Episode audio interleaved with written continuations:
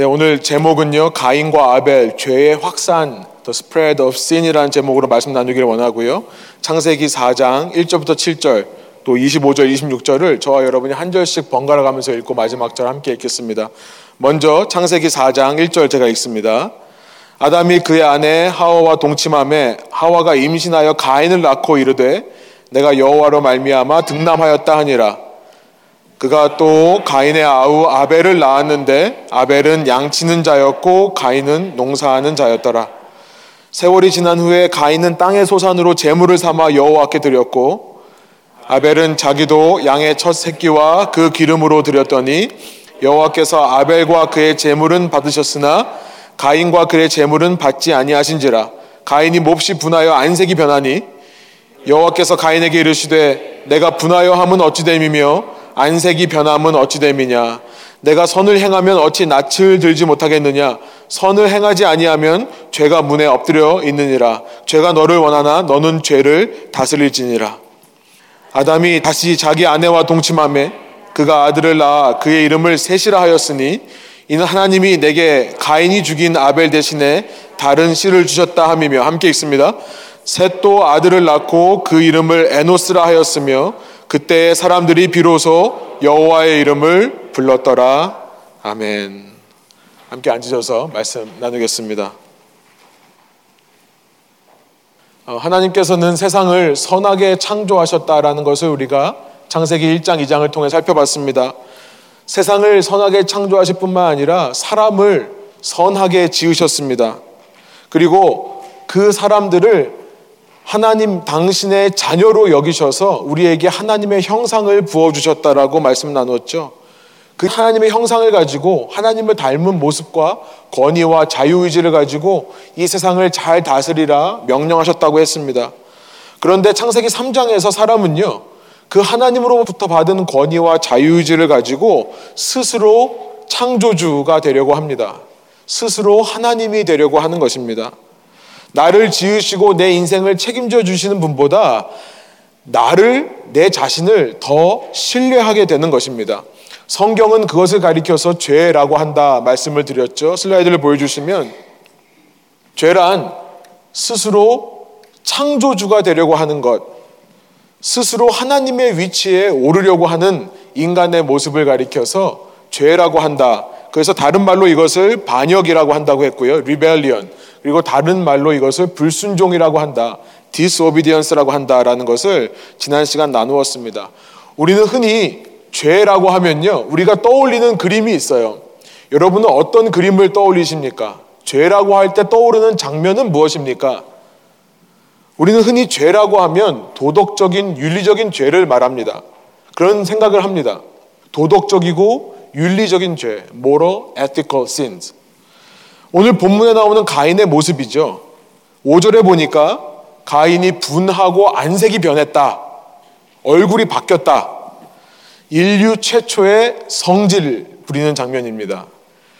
아, 이전까지 사람이 성질 부리는 장면이 없었습니다. 가인이 최초로 성질 부리는 사람이 된 것입니다. 더 나아가서 8절에 보니까 자기 동생 아벨을 죽입니다. 인류 최초의 살인이죠. 그리고 나서 9절에 보니까 이렇게 말합니다. 내가 알지 못합니다. 네 동생이 어디 있느냐 물어보신 하나님한테 인류 최초로 거짓말을 하는 거죠. 이전까지 아담과 그의 아내인 이브도 하나님 앞에 죄를 범했습니다만 하나님이 물어보실 때 한 번도 거짓을 말한 적이 없었어요. 사실만을 말했습니다. 그런데 이제 최초로 거짓말을 하는 장면이 있습니다. 우리는 죄라고 할 때 이런 모습을 떠올리는지 모르겠어요. 분노하는 모습, 혹은 살인하는 사람, 가늠하는 사람, 사회에 무리를 일으키는 사람들의 모습, TV에서, 뉴스에서 보는 그런 모습을 떠올리는지도 모르겠습니다. 혹은 거짓말하는 것. 그런데요, 이런 모든 도덕적인, 윤리적인 우리가 죄라고 생각하는 모습들은 죄가 아니라 죄의 증상들이죠. 다음 슬라이드 보여주시면 심틈이라고 하는 죄의 증상일 뿐입니다. 이것이 죄 자체는 아닌 거예요. 죄가 있음으로 해서 드러나는 일들인 거죠. 그러니까 쉬운 예로 말씀드리면 여러분 감기 시즌인데요. 감기에 걸리면 기침을 하죠. 그런데 우리는 잘 압니다. 기침 자체가 감기가 아니라 감기에 걸렸다는 것이 드러나는 방법 중에 하나가 기침이다라는 것을 우리는 알아요. 감기라고 하는 플루라고 하는 것은 바이러스죠. 그 바이러스가 문제입니다. 그런데 몸 안에 바이러스가 들어오니까 그것 때문에 그에 대한 결과로 목이 아프기도 하고요. 머리가 아프기도 하고요. 콧물이 나기도 하고 기침을 하기도 하는 것입니다. 결국 우리가 비싼 돈 주고 사 먹는 감기약이라는 것은요. 진짜 감기와 싸우는 약이 아니죠. 진짜 감기와 싸우는 약 아닙니다. 단지 감기가 주는 증상들을 잠재우는데 도움이 되는 약들일 뿐이에요. 머리가 아픈 것을 좀 덜 아프게 하고요.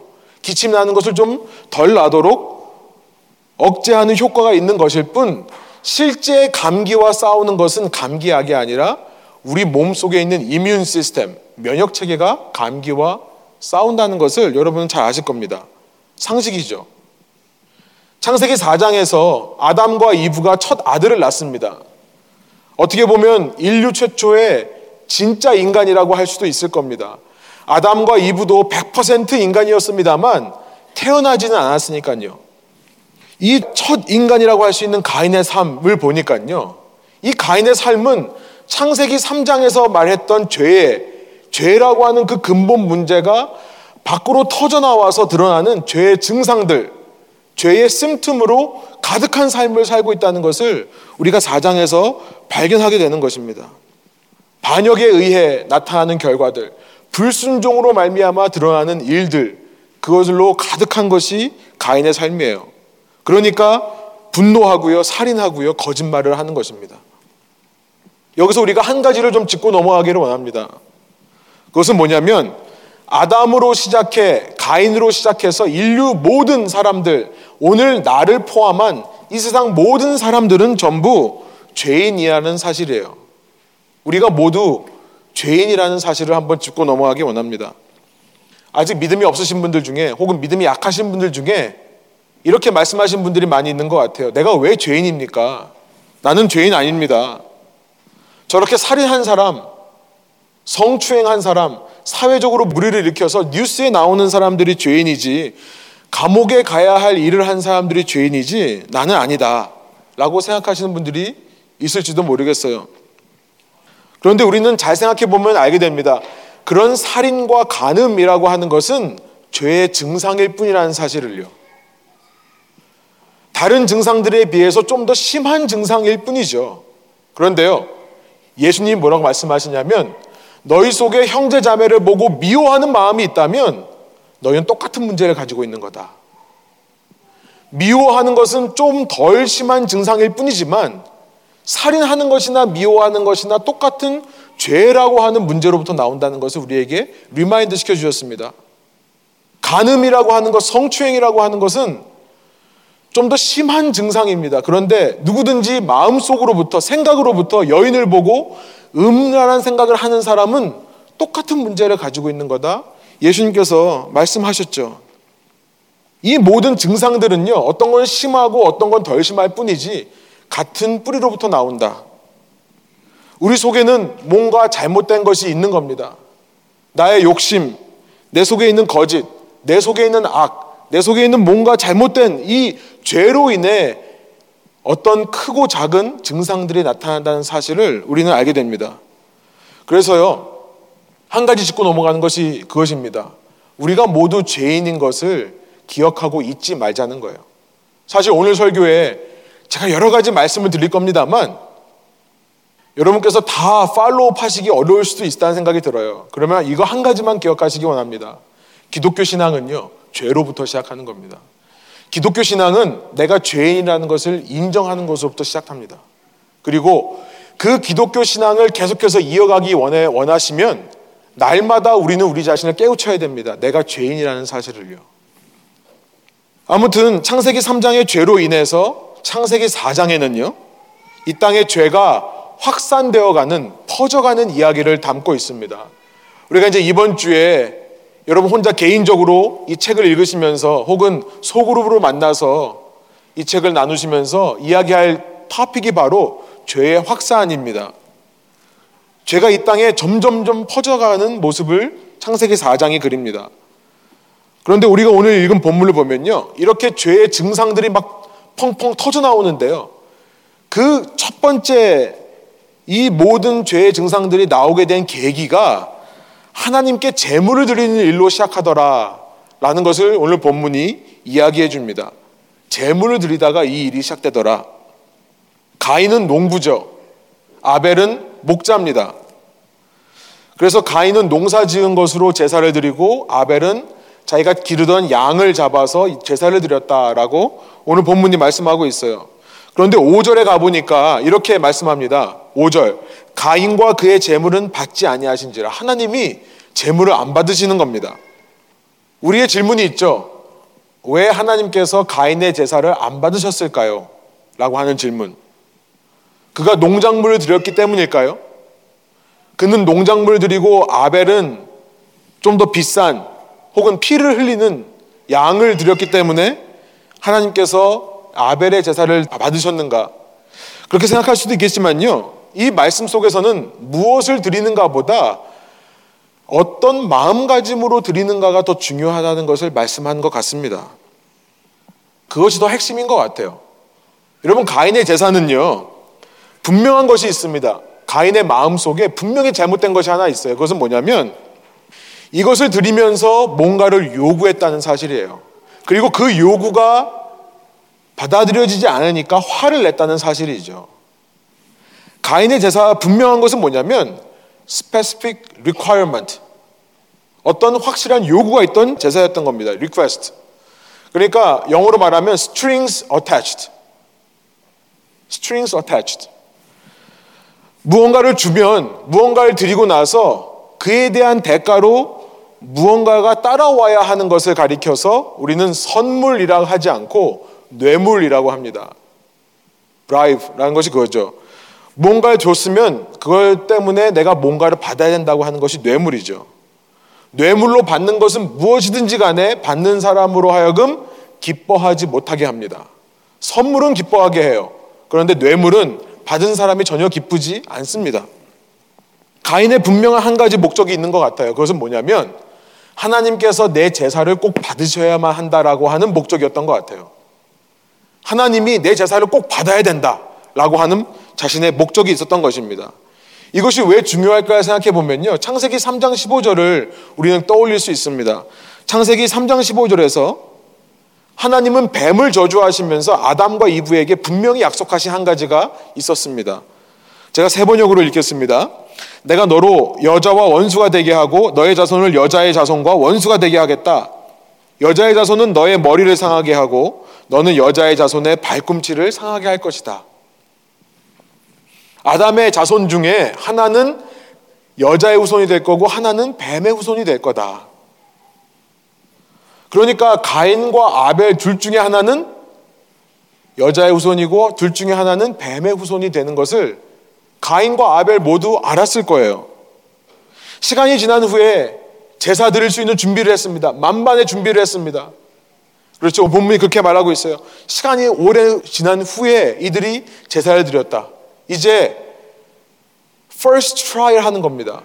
하나님께 제사를 드리면 알게 될 거예요. 하나님께서 분명히 뱀의 후손의 제사는 안 받으실 것이 분명해요. 이 모든 제사에 모든 것이 담겨 있습니다. 정말 그런 마음을 드렸겠죠. 그런데 여러분 이 목적이 잘못된 것은 아닙니다. 하나님으로부터 인정받고 싶은 마음, 그런 목적으로 드리는 자체가 문제가 있는 것은 아니에요. 내가 드리는 제사를 하나님께서 꼭 받으셔서 내가 뱀의 후손이 아니라는 것을 증명해 주시면 좋겠다라고 하는 마음을 갖는 것은 문제가 아닙니다. 너무나 인간적인 당연한 마음이죠. 여러분은 그런 마음으로 안 드리시겠습니까? 아마 아벨도 같은 마음이었을 것 같아요.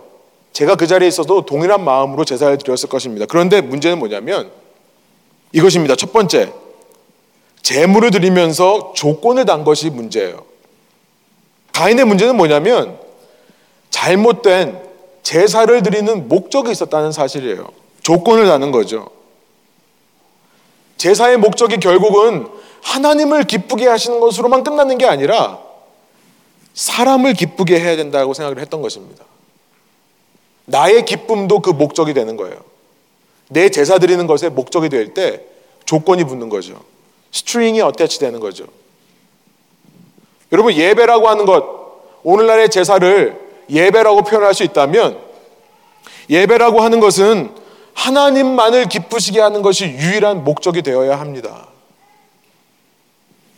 그 외에 어떤 다른 목적도 있을 수 없고요. 있어서는 안 되는 것입니다. 여러분 이 자리에 나오실 때 어떤 기대를 하고 오셨습니까? 여러분의 기대 가운데 한 가지만 있어야 돼요. 그것은 뭐냐면 이 예배를 통해 하나님께서 기뻐하시는 예배가 되기를 원한다라고 하는 그런 마음. 사람도 좀 기쁘면 안 될까요? 당연하죠. 사람도 기뻐야죠. 그 예배를 참석하는 사람들에게 있어서 오직 하나님만을 기쁘시게 하는 것이 그들의 유일한 기쁨이 될 때 그 예배에 참석한 사람들의 하나님을 기쁘게 하는 모든 노력은 참석한 사람들도 기쁘게 할 것입니다. 그러나 애초부터 하나님보다 사람이 목적이 되는 예배, 사람에게 맞춰진 예배, 사람을 섬기기 위한 목적으로 시작하는 모든 예배는요, 다른 말로 말하면 내가 예배 드리니까 그에 대한 조건으로 대가로 나에게 이렇게 해주세요.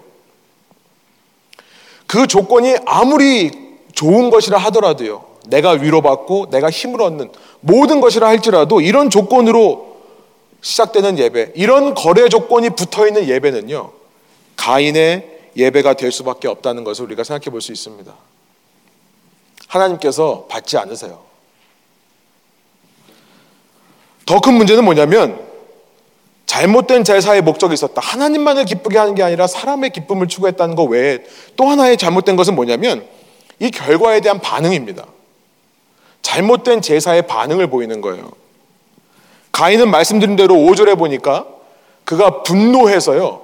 화가 나서 his face fell. 안색이 변했다라고 되어 있습니다. 여러분 이런 반응 보면서 우리 가운데 이런 사람 없기를 소원합니다. 그가 얼마나 여자의 후손이 되길 원했으면 이렇게 화를 낼까? 아무런 노력 없이 선택받은 아벨보다 더 가인이 더 동정, 동정이 간다. 라고 말씀하시는 분이 없기를 원합니다. 여러분, 우리가 이 사건에서 놓치면 안 되는 전제가 있습니다. 밑그림이 있어요. 그것은 뭐냐면 애초부터 가인이나 아벨이나 아벨이나 가인이나 애초부터 제사를 드림으로 하나님을 기쁘시게 할 수 있는 사람은 없었다는 것입니다. 우리가 이것을 기억해야 돼요. 누가 제사를 드리든 창세기 3장에서 그렇게 하나님께 반역한 사람들, 하나님에 대한 불순종의 마음이 있는 사람들이 드리는 제사로는 하나님이 절대 기뻐하시지 않는다고 하는 사실을 우리는 기억해야 되는 것입니다. 그것이 전제로 깔려 있는 거예요. 쉽게 한번 예를 들어 보겠습니다. 여러분 요즘 TV 보니까 오디션 프로그램들이 많은 것 같아요. 어, 요즘도 많은지 모르겠는데 한동안 제가 슈퍼스타 K 이거 봤었는데 예, 예, 옛날 건가요 벌써? 예. 오디션 프로그램을 한번 생각해 보세요. 어떤 사람이 심사위원의 평가를 받고 떨어집니다. 떨어졌어요. 그런데 무슨 이유인지 모르겠지만 그 떨어진 사람에게 다시 한번 기회가 주어진다고 생각해 보세요. 다시 무대에 섭니다. 자기가 잘하는 최선의 것을 사람들한테 보여줍니다. 그런데도 아직도 심사위원이나 판정단이 그대의 퍼포먼스를 보고 아직도 너는 fail이다라고 말한다면 여러분 그 판결을 가지고 심사위원이나 판정단을 원망할 사람이 있겠느냐는 거예요. 원래 떨어졌던 사람에게 한 번 더 기회를 줬는데 그 사람이 또 떨어진다고 해서 불평할 수 있겠느냐라는 거예요. 여러분 만일 그 사람이 그 자리에서 불평한다면 분노한다면 모두가 알 것입니다. 그 쇼 프로그램을 보는 모든 사람이 알 거예요. 그는 애초부터 합격되면 안 되었을 존재라는 것을 알게 될 거예요. 그는 그의 분노로 말미암아 내가 애초부터 선택받을 수 없는 사람이라는 것을 스스로 증명하는 꼴이 될 것입니다. 그렇지 않습니까? 창세기 3장에서요. 이 가인과 아벨은 이미 반역과 불순종이라는 죄로 말미암아 제사 드린다고 해서 하나님을 기쁘게 할 수 있는 존재가 아니었습니다. 그런데 하나님께서 안 받으셔야 정상인데요. 그 안 받으시는 걸 가지고 불평할 수는 없는 것입니다. 만일 가인이 하나님께서 안 받으신다는 사실을 알고서는 절망했다면 여러분 이럴 때는 절망이 필요한 때인 것 같습니다. 내가 정말 하나님께 제사를 드리는데 하나님께서 안 받으신다면 절망해야죠. 절망해서 자기의 마음을 치면서 하나님 앞에 통곡했다면 내가 어떻게 해야 하나님께서 내 예배를 받으시겠습니까? 스스로 물었다면 다른 이야기가 됐겠죠. 어떻게 내 예배를 안 받을 수 있느냐라고 화를 내는 이 모습을 통해 가인은요, 스스로 자기가 뱀의 후손이라는 것을 증명하는 꼴이 되는 겁니다. 여러분, 하나님께서 일부러 이 사람을 버리신 게 아니죠. 그의 이런 모든 본성적인 행동이 자기가 여자의 후손이 아니라 뱀의 후손이라는 것을 스스로 증명하는 것입니다. 여러분 착각하지 않았으면 좋겠습니다. 우리가 예배에 나올 때요. 하나님께서 우리의 예배를 기쁨으로 받으실 이유 전혀 없습니다. 하나님께 뭔가, 하나님이 나에게 뭔가를 오호하고 있는, 하나님께서 내게 뭔가를 빚지고 있는 것처럼 그런 자세로 나와서 우리가 예배 드릴 수 없는 겁니다. 하나님은 우리의 예배를 받으실 이유가 전혀 없으세요. 그런데 우리가 예배가 감격이 되는 이유가 무엇입니까? 그럼에도 불구하고 하나님께서 내 예배를 받아주시기 때문에 그런 거죠. 그럼에도 불구하고 이렇게 예배로 나오는 나를 막으시거나 나를 꾸짖으시거나 혹은 나에게 대해 침묵하지 않으시고 하나님께서 예배를 통해 나에게 감동을 주시고요. 예배를 통해 나에게 회개를 일으키신다면 그것이 예배의 감격이 되는 겁니다. 여러분 그런 예배가 되기를 원합니다. 늘 그런 감격이 있는 예배. 쇼를 하는 예배가 아니라요. 앞에서 무슨 코미디어에 나와서 웃겨주는 그런 예배가 아니라요. 이런 감격이 있는 예배. 여러분, 여러분의 예배 속에 이런 감격이 없다면요. 여러분의 예배 드리는 자세를 한번 점검해 보시기를 원합니다. 예배로 나오는 여러분의 마음을 꼭 점검해 보시기를 소원하는 것입니다. 여러분, 감격과 관련해서 기억할 것이 있습니다. 그것은 뭐냐면, 하나님께서는 이런 분노하는 가인에게도 다가와서 말씀하시더라는 거예요. 6절과 7절이죠. 이렇게 화를 내고 있는 가인에게 여호와께서 말씀하십니다. 하나님께서 말씀하세요. 내가 분하여 하면 어찌 됨이며 안색이 변하면 어찌 됨이냐. 내가 선을 향하면 어찌 낯을 들지 못하겠느냐. 선을 행하지 아니하면 죄가 문에 엎드려 있느니라. 죄가 너를 원하나 너는 죄를 다스릴지니라. 분명히 기억해야 할 것이 있어요. 하나님은 가인이 뱀의 후손이 되기를 원하지 않으셨다는 사실입니다. 그가 아무리 분노했다 하더라도 그 속에 아무리 죄가 가득했다 하더라도 그것이 죄의 증상으로 표현이 되어서 자기 동생을 죽이는 일 하지 않기를 원했다는 사실이에요. 이미 아시면서도 하나님은 끝까지 경고하시는 하나님이더라. 여러분 이런 하나님을 어떻게 가인을 버리시는 가인을 내쳐버리는 무자비한 심판의 하나님이라고 우리가 생각할 수 있겠습니까?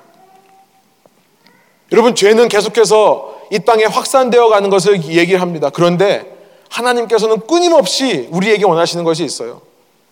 그렇게 죄의 확산을 불러일으키는 우리의 삶의 모습을 보면서 우리를 포기하거나 버리지 않으시고요. 우리 속에 계속해서 돌아오기를 원하는 메시지를 선포하시는 겁니다. 특별히 우리 가운데 믿음이 회복되기를 원하시는 메시지를 우리에게 날마다 부어주시는 줄로 믿습니다. 여러분, 믿음, 이 믿음이야말로 해독제인 것입니다. 죄로 인해 물들어가는 세상, 죄로 인해 죄의 증상들이 확산되어져 가는 세상 속에 이 믿음이야말로 엔티도트, 해독제가 되는 거고 해결책이 되는 것입니다. 어떤 믿음입니까? 히브리서 11장 4절에는요. 이런 믿음이라고 얘기를 합니다.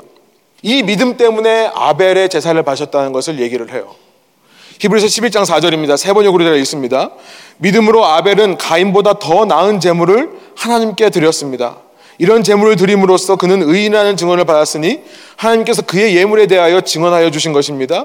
그는 죽었지만 아벨은 죽었지만 이 믿음으로 말미암아 아직 말하고 있습니다. 가인에게는 없었지만 아벨에게 있었던 것은 믿음이고요. 하나님께서 그 제사를 기쁘게 받으신다는 사실. 그래서 여러분 믿음의 다른 말은 뭐냐면 이 본문대로 표현을 해보면 이렇게 말할 수 있을 겁니다. 가인보다 더 나은 제물을 드리는 방법. 그렇죠? 다음 슬라이드 보여주시면요. 가인보다 더 나은 재물을 드리는 것이 바로 믿음이라는 것을 알게 돼요. 이 믿음은 어떤 것입니까? 첫 번째로는 하나님을 기쁘게 하려는 마음을 가질 때 하나님이 그것을 믿음이 있는 재물로 가인보다 더 나은 재물로 받으신다는 사실을 우리는 알게 되는 거죠. 그래서 히브리서 11장 6절에 가보면 믿음을 이렇게 말합니다. 믿음은 하나님을 기쁘게 하는 것이라 얘기합니다. 믿음이 없이는 하나님을 기쁘게 해드릴 수 없습니다. 우리는 비록 죄를 가지고 있는 사람들입니다. 우리 속에 드러나지는 않았지만 내 속에 있는 죄의 문제가 분명히 있어요. 그 죄, 반역하는 마음, 불순종하는 마음 때문에 하나님이 우리를 보실 때 하나님의 기쁨이 사라집니다. 우리는 하나님의 기쁨을 뺏어갈 수밖에 없는 존재지만요. 하나님은 아직도 우리를 바라보시면서 우리로 말미암아 기뻐하시기를 원한다는 거예요. 어떻게요? 우리가 믿음을 가질 때 그것이 하나님에게 기쁨이 된다는 겁니다. 믿음을 가질 때. 여러분, 신앙인들이 이 땅에서 무엇을 하고 얼마나 돈을 벌고 성공하고 잘 먹고 잘 사는가가 아니라 이 땅에서 하나님을 향한 믿음이 있을 때 하나님이 그것을 기뻐하신다는 거예요. 여러분, 여러분 자신에게 선포하기를 원합니다. 여러분이 어떤 모습이건 간에, 여러분이 어떤 죄의 문제로 스트럭을 하고 있고 싸우고 있든지 간에, 여러분 안에 믿음이 있다면 그것이 하나님을 기쁘시게 한다는 사실이에요. 믿으십니까? 우리 옆 사람하고 좀 인사할까요? 미, 인사하실 때요. 하나님께서 당신을 통해 기쁨을 얻으시기를 소원합니다. 우리 함께 좀 인사하시겠습니다. 하나님께서 당신을 통해 기쁨을 얻으시기를 소원합니다. 여러분 이것이 바로 복음입니다. 이것이 가스펠이에요. 기독교라는 종교는요 성인들을 만들어낸 종교가 아닙니다. 한때 착각했었어요. 성자들을 만들어낸 종교인 줄 알았어요. 아니에요. 믿는 사람들을 만들어낸 종교입니다. 아무리 약하고 악한 모습이라 할지라도 그럼에도 불구하고 하나님이 살아계시다고 믿는 사람들의 모임이 바로 교회가 되는 것입니다. 바로 그 일을 위해 예수 그리스도께서 오신 거죠. 그가 우리를 대신해 모든 죄의 값을 대신 치르시고 죽었다가 살아나심을 통해 누구든지 그를 믿는 자에게 새 생명을 주시고요. 그 믿음으로 새 생명을 받은 사람들, 믿음으로 죄의 잿더미에서 일어나 회복되는 사람들을 통해 하나님이 기뻐하시는 것. 이것이 바로 우리의 신앙생활이라는 것입니다. 그래서요, 믿음 있는 사람들은요, 이런 결단을 하는 겁니다. 내 평생 하나님을 기쁘게 하는 삶을 살겠다. 내 평생 하나님을 기쁘게 하는 삶을 살겠다라고 말하는 것이 믿음입니다. 이것이 가인보다 더 나은 재물을 드리는 방법이라는 거예요. 두 번째요. 가인보다 더 나은 재물을 드리는 것은 철저하게 타락을 인정하는 것으로부터 시작합니다. 타락을 인정하는 것부터 시작해요. 내가 이미 오디션에서 떨어진 사람인 것을 아는 것으로 깨닫는 것으로 시작한다는 것입니다. 내 삶에 죄의 증상이 있고 내 마음 속에 죄의 문제가 있다는 것을 깨닫는 것. 그리고 모든 인류가 나와 같이 죄 속에 있다는 사실을 깨닫는 것으로부터 이 믿음이 시작된다는 겁니다. 믿음이라는 것은요, 타락을 철저하게 인정하는 것부터 시작되는데요. 여러분, 그래야만 우리는 은혜를 인정할 수 있습니다. 타락을 철저하게 인정해야지만 우리는 은혜를 인정할 수 있어요. 왜냐하면 은혜라고 하는 것, 여러분 교회 다니는 사람들이 늘 은혜 얘기를 하는데요. 그레이스라는 것이 무엇입니까? 받아야 할 것을 안 주시고요. 받지 말아야 할 것을 주시는 것이 은혜죠. 받아야 할 것을 안 받는 것, 받을 수 없는 것을 받는 것이 은혜죠. 히브리서 11장 6절이 계속해서 이렇게 말씀합니다. 믿음이 없이는 하나님을 기쁘게 해드릴 수 없습니다라고 한 다음에 이렇게 말해요. 하나님께 나아가는 사람은 하나님이 계시다는 것과 하나님은 자기를 찾는 사람에게 상을 주시는 분이시라는 것을 믿어야 합니다. 믿음의 첫 번째는 하나님을 기쁘게 하는 삶인데요. 믿음의 두 번째는 뭐냐면 하나님이 살아계신 것과 하나님을 찾는 것입니다. 찾을 때 하나님께서 상 주시는 이심을 믿는 것이 믿음이라고 얘기를 해요. 여러분 어떤 사람들이 하나님을 찾습니까? 어떤 사람들이 하나님을 찾죠? 어떤 사람들이 절대자 창조주를 찾습니까? 내 힘으로 살아볼 수 있다고 생각하는 사람들이 아니에요. 내 힘으로 선을 이루어볼 수 있다고 생각하는 사람들이 아닙니다. 나의 타락을 인정하는 사람이죠. 내 안에는 소망이 없다는 사실을 발견하는 사람. 나는 정말 가망이 없구나라고 생각하는 사람이 하나님을 찾게 되는 겁니다. 그렇게 하나님을 찾는 마음이 들 때, 내 타락을 인정할 때, 그때 우리에게 하나님의 은혜가 은혜가 되는 것입니다. 나는 그런 존재인데, 나는 그렇게 타락한 존재인데, 하나님이 나를 아직도 사랑하시고, 나를 아직도 기대하고 계시고, 무엇보다 나를 통해 기뻐하시기를 원하는구나. 여러분 나의 타락을 인정함으로 은혜를 인정하는 사람의 특징이 있습니다. 그것은 뭐냐면 첫 번째는요. 그 은혜를 인정함으로 말미암아 내 죄의 증상을 다스릴 수 있게 돼요. 죄의 증상들을 다스릴 수 있는 겁니다. 가인이 왜 불평했을까요? 우리가 살면서 왜 불평하죠? 왜냐하면 내 속에요. 나는 이것보다 더 좋은 대우를 받아야 돼라는 생각이 있기 때문에 그래요. 영어로 말하면 I deserve more than this. 그러니까 불평하는 거 아닙니까? 내가 공부하면 이만큼 성적은 나와야 돼. 내가 세상에서 취직하면 이 정도의 직장을 잡아야 돼. 내가 배우자를 만나면 이 정도의 사람을 만나야 돼. 라고 하는 마음. 여러분, 그런데 타락을 인정하는 사람, 그리고 하나님의 은혜가 아니면 할 수 없다는 것을 인정하는 사람은요, I deserve 다음에 한마디를 외칠 뿐입니다. 그것은 뭐냐면, nothing이라는 단어예요. 나는 아무것도 아니다. 나에게는 아무것도 자격이 없다. 라고 고백하는 사람. 살면서 여러분 실망하는 일들을 만날 수 있습니다. 이 땅을 살면서 손해보는 일들을 만날 때가 있어요. 그런데 그렇게 내가 I deserve nothing이라고 생각하는 사람은요, 분노하지 않습니다. 하나님을 원망하지 않습니다. 왜냐하면 애초에 나에게는 아무 자격도 없었기 때문임을 기억하기 때문에 그렇습니다.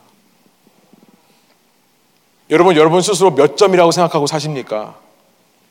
나는 그래도 한 50점은 돼. 나는 그래도 목사니까 한 70점은 돼. 여러분, 여러분 자신이 0점이라는 것을 인정하십시오. 0점이었다는 사실. 0점은요, 편합니다. 기쁩니다. 왜냐하면 이제 올라갈 일만 남았기 때문에 그런 거죠. 이 은혜를 믿음을 가진 사람들은요, 죄의 증상을 다스릴 수 있습니다. 내 속에 불평하게 만드는 그 나의 마음 속에 있는 욕심들과 싸워 이길 수 있는 거예요. 다른 사람들을 내 쾌락을 위한 도구로 사용하던 마음들을 어떻게 이길 수 있습니까? 내 자신을 쳐서 복종하는 길밖에 없습니다. 그냥 하지 말아야지, 보지 말아야지가 아닙니다. 내 자신이 나띵이라고 인정을 하는 거예요. 여러분, 두 번째로 믿음의 삶은요, 남에게 은혜로워지는 삶을 살게 됩니다. 남에게 은혜로워지는 삶을 살게 돼요. 우리가 사회적으로 문제 만드는 사람들을 보면서요, 혹은 우리 주위에 자꾸 문제를 일으키는 사람들을 보면서 뭐 저런 인간이 다 있나라고 하고 넘어갈 수 있습니다. 그런데요, 신앙을 가진 사람, 철저하게 나의 타락을 인정하고 하나님의 은혜만을 붙드는 사람들은요, 내 스스로도 그런 인간이라는 것을 깨닫습니다. 물론 겉으로 드러나는 증상은 사람마다 다 다르겠지만 실은 우리는 같은 본질적인 문제를 안고 사는 사람이라는 것을 깨닫게 돼요. 그래서 죄인임을 아는 사람들은 겸손해지죠. 겉으로 드러나는 것만 보지 않고요. 속에 있는 문제를 보기 때문에요. 함부로 비판하지 않습니다. 남에게 은혜로워져요. 예수님께서 말씀하십니다. 남의 눈 속에 있는 티끌을 보기 전에 내 눈 속에 있는 들보, 통나무를 먼저 봐라. 누군가를 비판하기 전에 그 똑같은 헤아림으로 너희가 비판받는다는 것을 생각해라. 비판하기 쉽습니다. 남의 잘못을 드러내기는 쉬워요. 그런데 그 똑같은 기준으로 볼 때 과연 나는 비판받을 일이 없는 사람인가 생각해 보게 되는 거죠. 그래서 남의 잘못들에 대해서요, 이 땅에 있는 죄의 문제들, 증상들에 대해서 비판하는 마음이 아니라 긍휼한 마음을 갖게 됩니다. 컴패션. 긍휼은 무엇입니까? 함께 아파한다는 뜻이에요.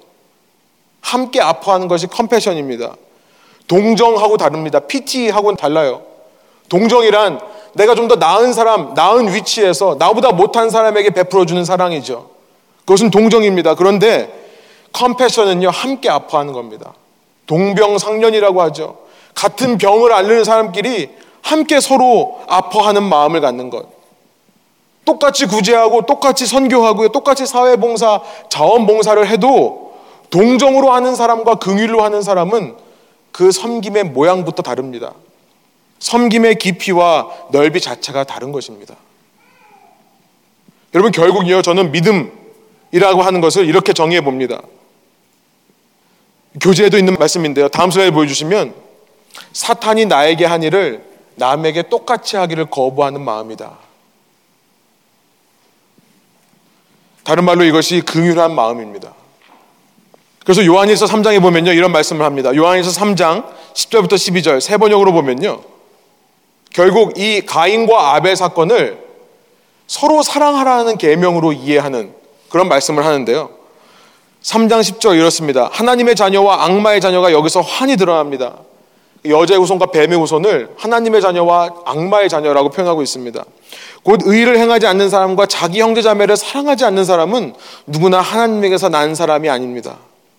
여러분이 처음부터 들은 소식은 이것이니 곧 우리가 서로 사랑해야 한다는 것입니다. 그리고 12절 우리는 가인과 같은 사람이 되지 말아야 합니다. 가인과 같은 사람이 되지 말아야 합니다. 여러분 이 시대 기독교인들에게 주시는 하나님의 음성인 것 같습니다. 기독교인들이요 선과 악에 대해서 정말 잘 분별하고 그 선과 악을 잘 파악하는 사람이다. 맞습니다. 그런데요, 기독교인들이 동시에 정죄하기를 좋아하는 사람, 비판하기를 좋아하는 사람으로 그렇게 보여지고 있는 세상입니다. 아니요. 우리는 선과 악에 대해서 누구보다 정확히 알지만 그 선과 악을 가지고 우리가 알고 있는 선과 악의 개념을 가지고 품는 사람이 되어야 될 것입니다. 긍휼을 가진 사람. 결국 하나님의 마음이 긍휼이죠. 창세기 4장을 계속 읽어보면 이 땅에 계속해서 죄가 퍼져가는 모습을 계속 그리고 있습니다. 가인의 후손으로부터 수많은 사람들이 이 땅에 퍼집니다. 그 후손 중에서는 처음으로 도시를 세우는 사람들이 있습니다. 벽을 쌓아서 남과 나를 단절시키는 사람들이죠. 그 후손들 중에는 가축을 치는 자의 조상도 있고요. 음악하는 사람들의 조상도 있고요. 모든 도구를 만드는 사람의 조상도 있습니다. 일곱 번째 후손을 가보니까 라멕이라는 사람이 나와요. 7이라는 숫자는 충만함의 숫자입니다. 가인의 후손이 이 땅에 충만해질 때 어떤 사람들이 나타나는가 라멕을 보면 압니다. 라멕은 가인보다 훨씬 악한 사람으로 얘기되고 있습니다. 가인 때문에 가인이 받는 벌이 7배라면 나 때문에는 70번의 7 혹은 77배 이렇게 번역이 되는데요. 나는 훨씬 더 악한 일을 한다라고 스스로 자랑하는 사람이 라멕입니다. 가인의 후손이 점점 많아지니까 세상은요, 더욱더 죄의 증상들로 가득합니다. 가인의 후손은 결국 더 악해지더라라는 것이 이 족보의 메시지예요. 그런데요, 그게 다가 아닙니다. 이 말씀이 끝나는 것을 보면요, 그렇게 이 땅에 죄가 증가하면서 함께 증가하는 것이 있습니다. 그것은 뭐냐면 하나님의 은혜예요. 가인이라 할지라도 보호해 주시는 하나님의 은혜. 죽은 아벨을 대신해 셋을 낳게 하시고요. 그 셋을 통해 여자 후손을 계속 이어가게 하시는 하나님의 은혜. 그래서 4장 마지막이 어떻게 끝나는지 보십시오. 25절, 26절입니다. 우리 한번 한 목소리로 읽어볼까요? 아담이 다시 자기 아내와 동침함에 그가 아들을 낳아 그의 이름을 셋이라 하였으니 이는 하나님이 내게 가인이 죽인 아벨 대신에 다른 씨를 주셨다 함이며 셋도 아들을 낳고 그 이름을 에노스라 하였으며 그때 사람들이 비로소 여호와의 이름을 불렀더라. 여러분 4장의 마지막은요. 소망의 메시지로 끝납니다. 야훼의 이름을 불렀다. 여호와 야훼라고 하는 단어인데요. 구원의 하나님을 얘기합니다. 여러분 그거 아세요? 죄가 점점 더 땅에 확산되는데요. 죄가 없으면 구원도 없는 겁니다. 이 땅에 죄가 확산되지 않으면 하나님의 구속의 역사도 없는 겁니다. 죄가 없으면 구원도 없어요. 하나님은 확산되어 가는 인간의 죄의 역사를 구원의 역사로 덮으시더라는 겁니다. 그렇게 죄가 충만해지고 있는데 그 가운데서 깨닫는 사람들이 나타나는 거예요. 충만해지는 죄 속에서 아 정말 내 힘으로는 인간의 힘으로는 절망이구나. 우리의 노력으로는 이 상황을 벗어날 수 없구나. 그래서 구원의 하나님이신 야훼의 이름을 부르는 사람들이 나타난다는 것입니다. 인간은요, 죄를 뚝뚝 흘리면서 자기의 길들을 걸어갑니다. 발자국을 남겨요.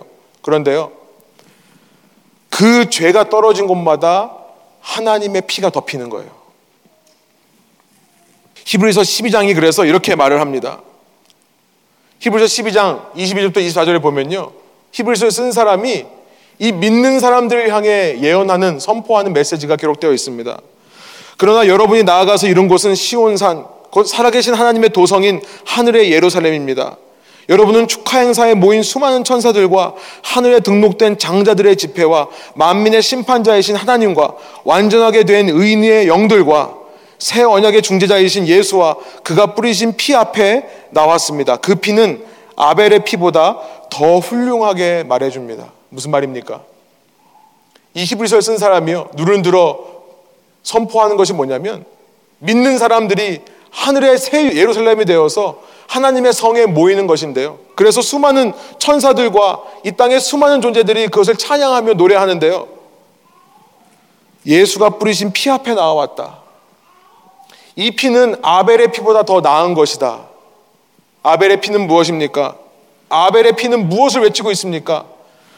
누구든지 죄인인 사람마다 심판을 받아야 된다는 것을 외치는 겁니다. 정의죠. 저스티스입니다. 그런데 기독교는 정의만을 추구하는 종교가 아닙니다. 예수의 피를 추구하는 종교입니다.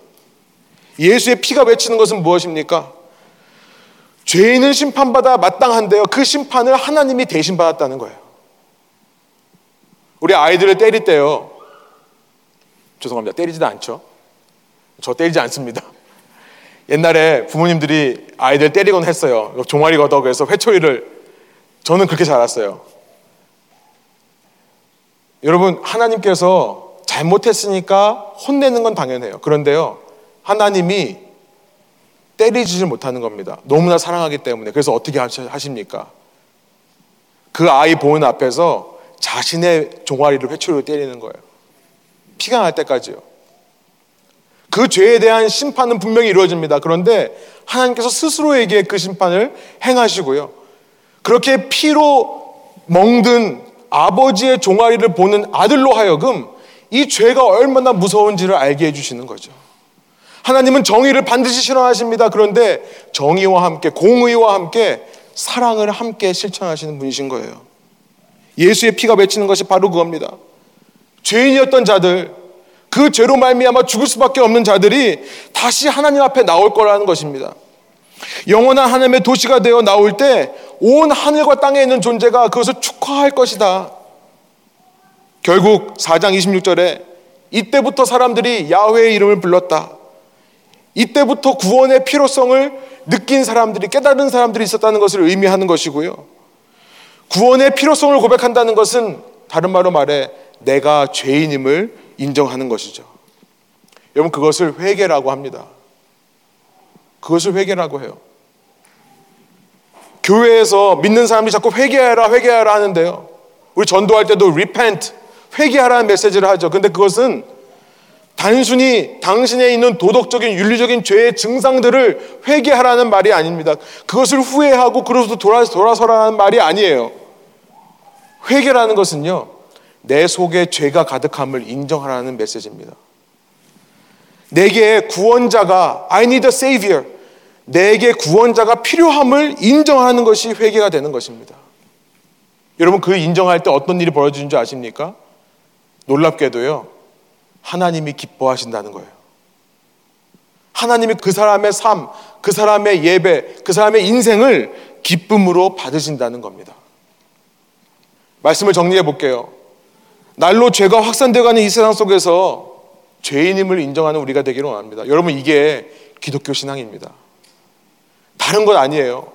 날마다 내가 죄인이라는 것을 발견하고 인정하는 것이 기독교 신앙이에요. 그래서 더 겸손해지는 겁니다. 그런데요. 그렇게 죄를 인정할 때 우리 속에 믿음이 생겨나요. 내가 하나님을 기쁘게 할 수 있다는 믿음. 내 삶이 이 모양 이 꼴인데도 불구하고 하나님이 기쁨으로 봐주신다는 사실을 깨닫습니다. 하나님을 기쁘게 할 뿐만 아니라 내가 그 은혜를 받아서 은혜로 말미암아 내 삶의 죄의 증상들이 사라질 수 있다고 고백하는 것입니다. 하나씩 하나씩 그 죄의 증상들과 싸우는 것입니다. 내가 썸띵이라고 생각할 때는 못 싸워요. 나띵이기 때문에 싸우는 겁니다. 그러면서요 주위 사람들에게 긍휼한 마음을 품게 되는 것입니다. 여러분 소원하옵교는요 이 기독교의 참된 신앙을 이 신앙이 무엇인지 알고 그 신앙의 길을 함께 걸어가시는 저와 여러분 되기를 원합니다. 그 길을 걸어갈 때요 우리는 부족한 모습을 보일 거예요. 우리는 또 넘어질 거예요. 우리는 또 실패할 겁니다. 그런데 그럴 때마다 다시 한번 회개하고 주님 앞에 나오게 되는 저와 여러분 되기를 원합니다. 그런 사람이라 할지라도 자녀로 삼으시고 사랑으로 보호하시는 하나님을 믿고 고백하며 서로에게 그런 모습을 인정할 수 있는 저희가 될 때 이 세상 사람들에게 참된 주님의 긍휼을 가지고 참된 사랑의 복음의 메시지를 전하는 저와 여러분 되시기를 소원합니다. 함께 기도하시겠습니다. 이 시간 기도하실 때 이 모습 이대로 우리를 기뻐하시고 이 모습 이대로 우리와 함께 하시길 원하는 하나님의 마음을 알고요. 그 마음에 대한 우리의 작은 고백, 작은 결단 주님 앞에 기도하는 시간 갖겠습니다. 함께 기도하시겠습니다.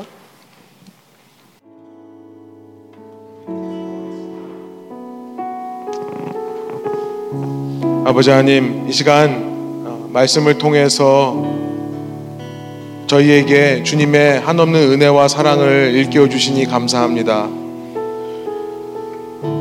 하나님, 저희는 자꾸 성인들을 만들려고 합니다. 바른 사람, 도덕적으로, 윤리적으로 완벽한 사람들을 만들어내려고 합니다. 그러다 보면서 우리가 너무나 우리 자신에게 혹은 서로에게 무거운 율법의 짐을 짊어지게 되는 것 같습니다. 우리는 비록 약하고 악하지만 우리가 우리의 죄의 문제를 바르게 인식할 때에 우리가 주님 앞에 조금도 아무런 자격도 있는 존재가 아니고 주님 앞에서 아무것도 아니라는 것을 깨달을 때에 그때 우리에게 은혜가 역사하는 것이며 그 은혜로 말미암아 우리가 바른 길을 걸어갈 수 있음을 믿습니다. 주님이 저희 마음속에 높아진 모든 것들을 낮추어 주옵소서. 세상은 자꾸만 우리에게 너 자신을 신뢰하라고 그러고 너 속에 있는 가능성에 집중하라고 하지만 우리는 끊임없이 우리 자신을 쳐서 복종하게 하여 주옵소서. 그러나 우리 자신을 쳐서 복종하는 것이 주님 앞에 기쁨이 된다는 것을 잊지 않게 하여 주옵소서. 아버지 하나님 주님의 은혜로 살아갈 때에 나의 모든 죄의 증상들과 싸워 이기며 주위 사람들을 긍휼하고 분한 마음을 품을 때에 나를 통해 주님께서 이 땅 가운데 주님의 역사를 확장해 가시고 주님의 통치를 이루어 가시는 것을 바라보게 하여 주옵소서.